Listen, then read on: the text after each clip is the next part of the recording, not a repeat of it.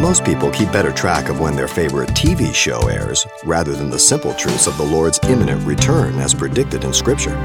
Pastor Xavier Reese exhorts us to be better prepared for God's scheduled program, already in progress. Let's listen.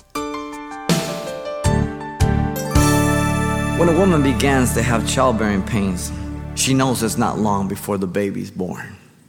She cannot tell you the exact time, nor the doctor, but they both know it's not another nine months.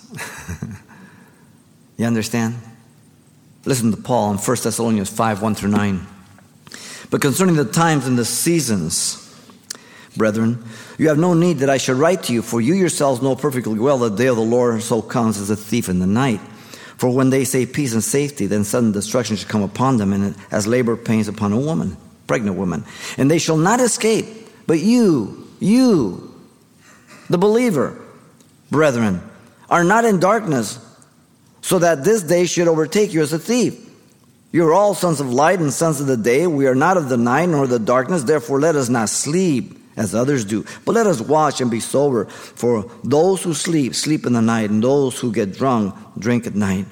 But let us who are of the day be sober, putting on the breastplate of faith and love and the helmet of hope of salvation. For God did not appoint us to wrath, but to obtain salvation through our Lord Jesus Christ. You believe that?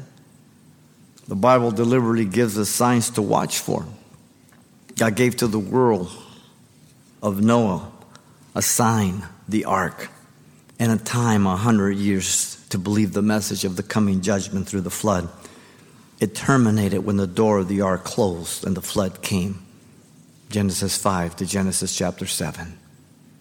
God gave Pharaoh signs and a set time to escape judgment, but he refused to believe. And so he and his nation were destroyed. Exodus chapter 5 to chapter 14.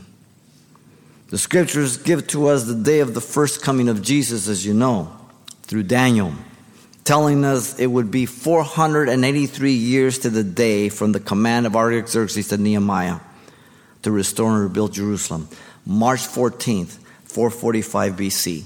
You find that in Daniel chapter 9, verse 24 to 26. Those 483 years, which if you take March 14, 445 BC, and you project those days forward, falls right on the 6th of April, 32 AD, when Jesus rode into Jerusalem on the donkey according to Zechariah 9 9.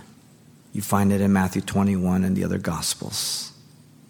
That's why Jesus said, If you would have known this thy day, to Israel, the things that were prepared for you, but now they're hidden from your eyes.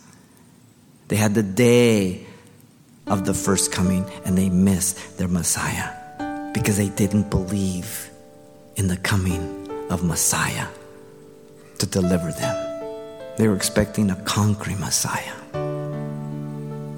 Are you looking for Jesus? He'll be right on time. You've been listening to Simple Truths with Pastor Xavier Reese, a daily devotional of the enriching and precious truths found in God's Word. We appreciate you listening each weekday at this time, but you can hear this program again by following the radio listings link at CalvaryChapelPasadena.com. For more on the other ministries at Calvary Chapel Pasadena, visit our website there, you'll find information about weekly events, Pastor Xavier's messages, even online booklets in English and Spanish. It's all at CalvaryChapelPasadena.com. Simple Truths is a radio ministry of Calvary Chapel, Pasadena.